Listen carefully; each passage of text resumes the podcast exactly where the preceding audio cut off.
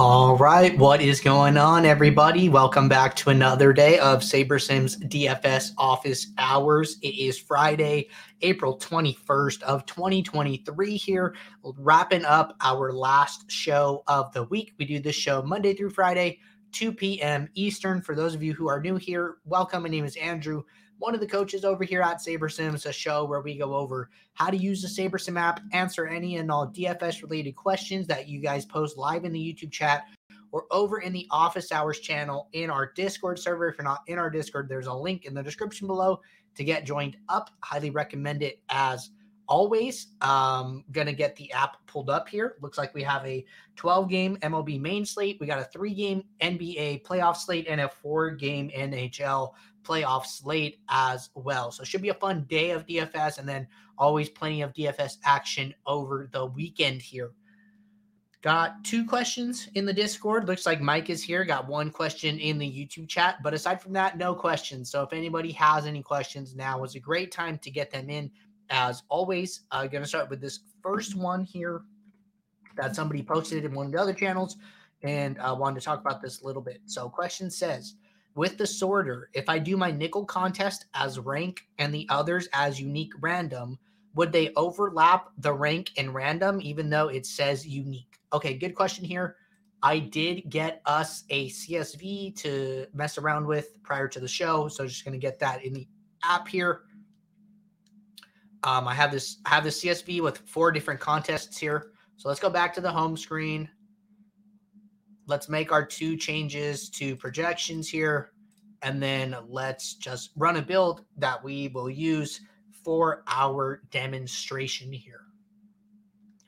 So I'm going to let this run and then talk about um, fill methods, how they work, uh, how to use them, etc. All right. Uh, for those of you who've been uh, following along all week, tuning in, I am finally like feeling hundred percent here. Uh, so so really excited for today's show. Builder being a little slow here. Maybe I have some rules that carried over from yesterday or something, but looks like our lineups are finally finishing up now and uh, heading into the post build. All right, so we got our lineups. Uh, I have four single entries here. So let's say I want to build, let we'll do this a couple different ways. So let's say I have four lineups, right? I, I make my adjustments, I do whatever I want, I go into this fill entries. So if I were to use this lineup file of my four saved entries and I were to use rank, what would happen is when I hit fill, all of these lineups would get my number one lineup. So this top lineup you see right here with Aaron Nola and Ohtani, rank one, all four and all four contests got that one lineup. That's what happens with rank. If I use unique rank, my first listed contest will get lineup one. My second listed contest will get lineup two, and then lineup three, and then lineup four in descending order based on the contest that you have here. So that's what unique rank will do. Unique random, what it would do is that it would use all four lineups, but lineup four might go into your top contest, lineup three might go into your last contest. It'll it'll randomly fill them, but it will make sure that each lineup gets used once before using another lineup here. Now let's say that um you did, you know, maybe you un you unchecked two contests and you only left two checked. If I checked these two contests and used rank, what would happen is they would both get the number one lineup and then if I uncheck those two and then checked another two, now what would happen is if I use unique rank for these two, uh, lineup one would go into the top one, and then lineup two would go into the second one. So technically, if you look at your entire contest portfolio here, lineup one is now used three times in the top two contests, and then in the third contest, and then lineup two is used one time. So what the builder basically does is it like groups your lineup file with your fill method and treats it as such. So um, if I have two contests checked and I use unique random, then lineup one will go into one of those. Lineup two will go into one of those randomly. I don't know which one it is. And then if I were to unselect those and then do unique rank for another set of contests, then lineup one would go into that one, and then lineup two would go into that one. So it all depends on what contests are checked and what method you're using. But basically, when you use a lineup file and a different method, the uh, the sequencing starts over. So that is how it works. But good question there, definitely worth clarification, especially if you are doing something like building your diversifiers in one build, your elevators in another build, and uh, filling those uh, separately and then uploading them. So just good to understand how the builder works in that way. All right. Uh, Chuck has a question here. I think this is a good question. Chuck said, Does it make sense to use fewer min uniques for more top heavy contests and higher min uniques for flatter payout structures? So, uh, Chuck, I would say yes. I think that is a good way to look at this. Also, one thing to like piggyback on that is that if you're playing a lot of satellite contests, uh, you're playing, you know, the satellites under three dollars. You get some entries into some of the higher dollar contests. I think that FanDuel is a great place to do this. FanDuel, their satellites usually overlay pretty often, and you could get into some higher dollar contests, get access to those at a discount, right? But but let's say that you know you have three entries into a contest that is like a 60 max um, where there are players in those contests that are maxing those out. I think that if you only have, you know, a small number of entries into this uh, contest that is um, that that that takes a lot more entries to max. I think that you should be shooting for really high upside lineups with the small number of entries that you have. So I think that top heavy payout structures makes sense to use less min, min uniques. I think contests where you're not um, maxing out, it, you can use less min uniques and kind of shoot for higher upside. But I think that using min uniques in contests with flatter payout structures does make a lot of sense. So I'm I'm right in line with you here. Not too many thoughts to add on that one.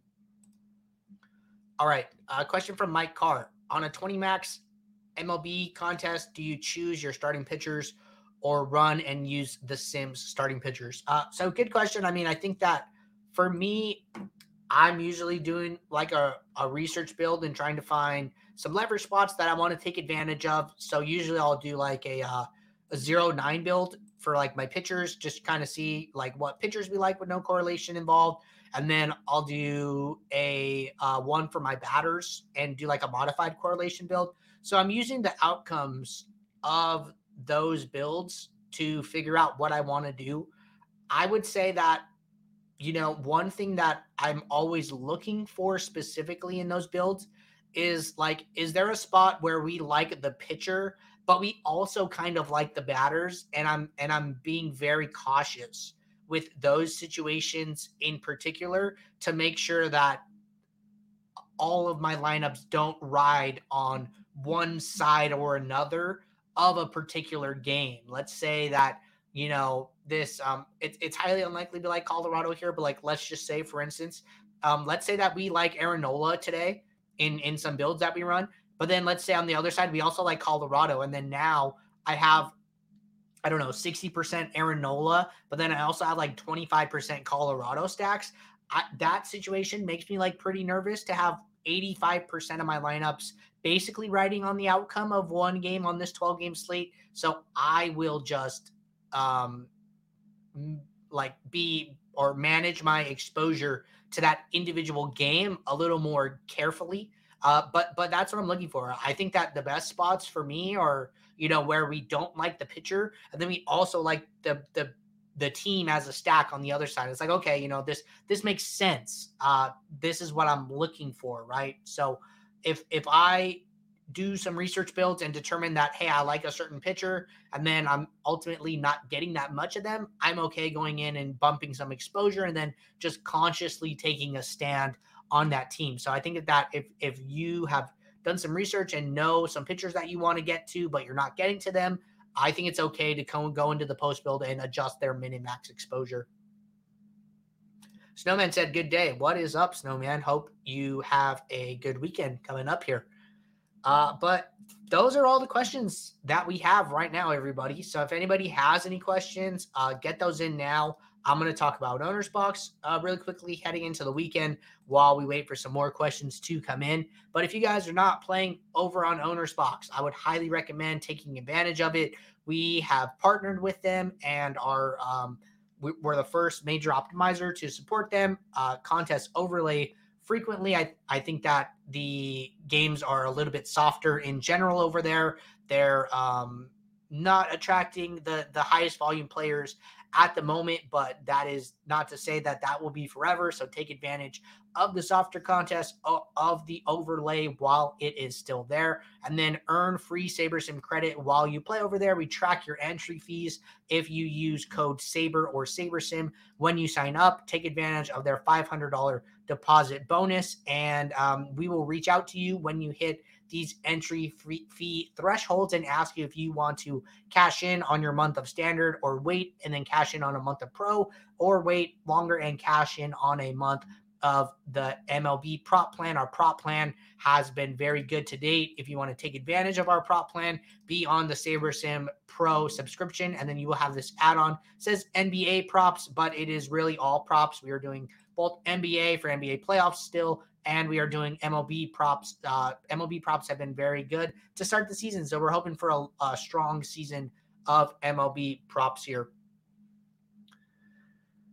All right. Um, still no questions. Uh, happy to stick around and and talk about whatever you guys want to talk about here. Uh, finally feeling feeling 100%, feeling healthy. So I was looking forward to a uh, strong show to close out the week. But you guys know that I always say if you guys are building lineups throughout the day, question pops in your head, drop it in the Office Hours channel, let it sit there. That gives us a steady queue of questions to get going as people tune in, as people start to ask more questions live here. I know that we usually get a lot of questions over the weekend. So we usually have a strong Monday show for everybody here. Um, so looking forward to that in general here. But um, but yeah, you know, not not too sure uh what to talk about. I guess I could talk about one thing. It's not like particularly uh DFS related here. Uh, but I've been like studying some some game theory on the side here, uh, trying to learn a little bit more about game theory. I've uh, been been learning some Python as well here. Uh, so if you guys are familiar with the uh, prisoner's dilemma, I could uh, talk to you guys a little bit about that, give you guys a little bit of a um, idea of of you know some some game theory. I feel like we talk about game theory all the time here, and we don't always, um, you know, like like what is actually game theory, right? So what I'm to do, just to kill some time, is pull this up here. Let's share my screen. So you guys should see like this MS Paint here. I'm gonna move myself off to the side. So okay, so I I'm going to draw this here. So let's say, so if you guys are familiar or aren't familiar with the prisoner's dilemma, so basically it's this um, situation where these two people rob a bank, let's say, and then they get caught. They go to um, what's it called? Like the interrogation room, and their options are you have uh, person one here, and then you have person two, and the interrogator basically gives them both a deal and they say option um, a is you um, don't confess and you don't say anything or option b is you rat out your partner and you get a better deal here right? So we have a and b and then we have a and b here right? So option a is don't um, don't rat basically like don't don't uh, give up the other person here. And then option b is you give up the other person here. So if you do not say anything and the other person doesn't say anything you both go to jail for one year if you say something and the other person does not say anything so so basically player one would give up player two, and then player two would not give up player one here. So then what happens is player one doesn't get any jail time, but player two gets four years of jail time, and then vice versa. If player two gives up player one, so uh, Robert two says, "Hey, I'm going to rat out player one." Player one doesn't rat out player two. Then what happens is player one goes to jail for four years. Player two goes to jail for zero years. And then the worst case is where player one and player two both rat on each other, and then they go to jail for three years each. So these are the options here. And basically, what uh, I see Snowman has a question, but we'll talk about that after. So, so the decision is, you know, what choice does each player make here?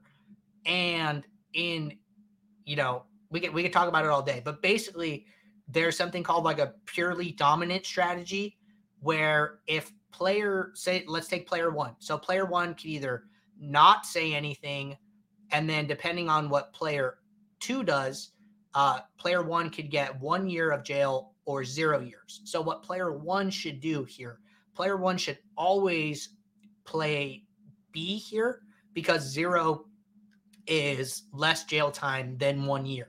And then what and then on this side here, if player two plays B, player one should always play uh, B as well because three years in jail is less than four years. So players player one's options are go go A or B, but if play but depending on what player two does has a big effect on what happens to player one. So player one's best option is to always play B because zero years is better than negative one, or one year in jail and then three years in jail is less than four years. So player one should basically always play B here, regardless of what player two does, which is called like a purely dominant strategy.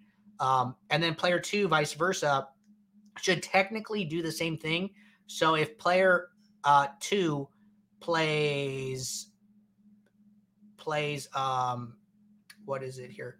So if player two plays B, so zero years in jail is better than one year in jail if player one plays A, and then pl- if player player one plays B, three years in jail is better than four years in jail. So it's really interesting that both players' best option actually leads them to both be in jail for three years.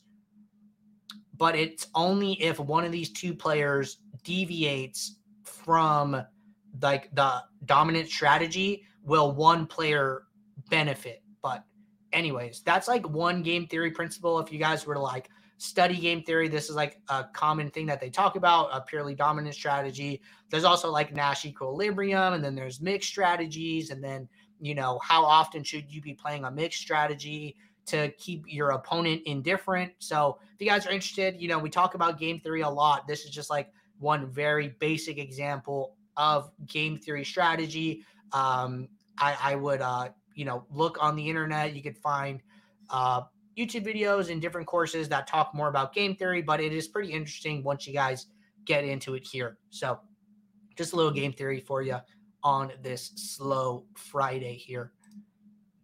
And then, um, looks like Snowman had a question said, How did you get better? What's your biggest win ever? So, great question here. Uh, so, how did I get better? I mean, I, I just learned and and listened. I think listening is probably what I did the most of. Listen to everybody. I have this. I like to say, uh, listen to everybody, trust nobody. So you should not just like take someone's word for something. The first time you hear somebody talk about a topic, you should listen to multiple people talk about a topic and formulate your own opinion from there. It's like, okay, this person said this, this person said B, this person said C, this person said D, and then listen to all of them and kind of figure out what all of those things mean to you and then come up with your own opinion. Uh, so I was a SaberSim member when Office Hours was was originally started. Uh, when Jordan started the show, I used to be in the show asking questions all the time. I don't think I've ever missed an Office Hours. I've either uh, watched it or uh, run the show. So that's like a, a long running thing that I'm like kind of proud of But listening to everything. Um, I think across the industry, you could learn different things, get opinions from different people. Uh, there are good DFS players all over the place. Uh, be plugged into the communities, whether those are different discords, whether that's like DFS Twitter. Um, I'm still trying to get better. You know, I've spent time learning Excel um, formulas and uh, different ways to do things in Excel. Like I said, I'm I'm currently learning some Python to try and be able to do some back testing. I'm learning some game theory, like I just kind of showed you guys, and uh, just trying to learn all different ways I can. Uh, you could you could see my biggest wins over in the winner circle, which I'll pull up. Proud of those. Uh, really, really cool and and awesome. Um, those were some some good sweats here. So coming to the 100K tier, I have two big wins here. I came in second in a Milly Maker in NBA season, uh, not this NBA season, but the last NBA season. Uh, that was an awesome sweat. I was in first for a really long time, and Garns passed me with Kristaps Porzingis in like the last two minutes of the game. He got a block and then a couple free throws to seal the deal there. And then I had a uh, 100K win that same season in a uh, large field GPP. And uh, that one was a little bit uh, not as much of a sweat down the stretch. I was the one coming from behind here to uh, pass the, the guy who ended up in second place. So those are my two big wins or, or six figure wins. I've had uh, some five figure wins along the way in MLB and, and NBA and some other sports, but really proud of those two. Uh, you know, can't can't thank the team enough for the awesome product that they put out, and that is uh, partially what what led to me uh, joining the team here. All right, looks like we got an actual question from Joe here, so gonna get back to the show. Joe said, if I have a team stack set for min three players, max five players, will that exclude players from that team from being one offs?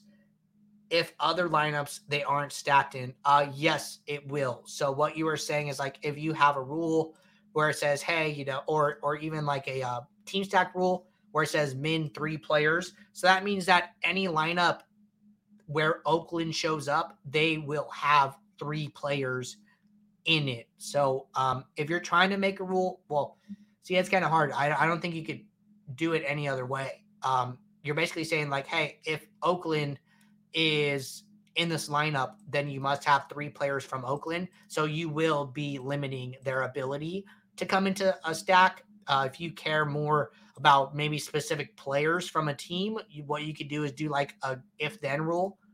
So it's saying like if if at least one, we'll say Oakland, and then maybe you want to say like seven, eight, nine. If you're going to use at least one player from the bottom of the order from Oakland, then use at least uh, two here from one of these other positions, and then you just check in the rest of the lineup.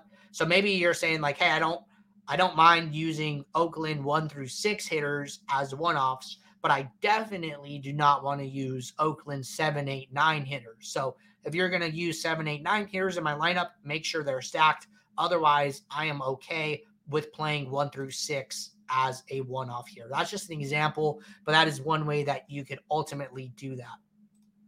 Said, okay, I just want to make sure I'll just keep it at min zero and 0% exposure for two stacks. Yeah, no, you could definitely do that in the um, post build here as well. So one thing that, that I like to do is um, look at these individual stack tabs depending on, you know, the team or like the combination. Like one thing I like to do is when Ohtani is, is a hitter and Trout and are they're, they're in the lineup together, I'll come in here and then I will like specifically look at my Angels two stacks just because Ohtani Trout is just such a popular combination, I think, for like the the normal general player to put in their lineups that I just think that – that combination is probably overowned most nights, and so I want to limit that. But I think looking at teams on a two stack, three stack, four stack, five stack basis gives you a little more control over that in your lineups. Yep, no, no problem, man. Happy to help. But all right, everybody. Uh, I think I think that's it for today. We we talked about a couple different things here, so we'll be right back on Monday. Until then, good luck in your contest. Hope everybody enjoys their weekend. And until then, I will see you guys. Bye.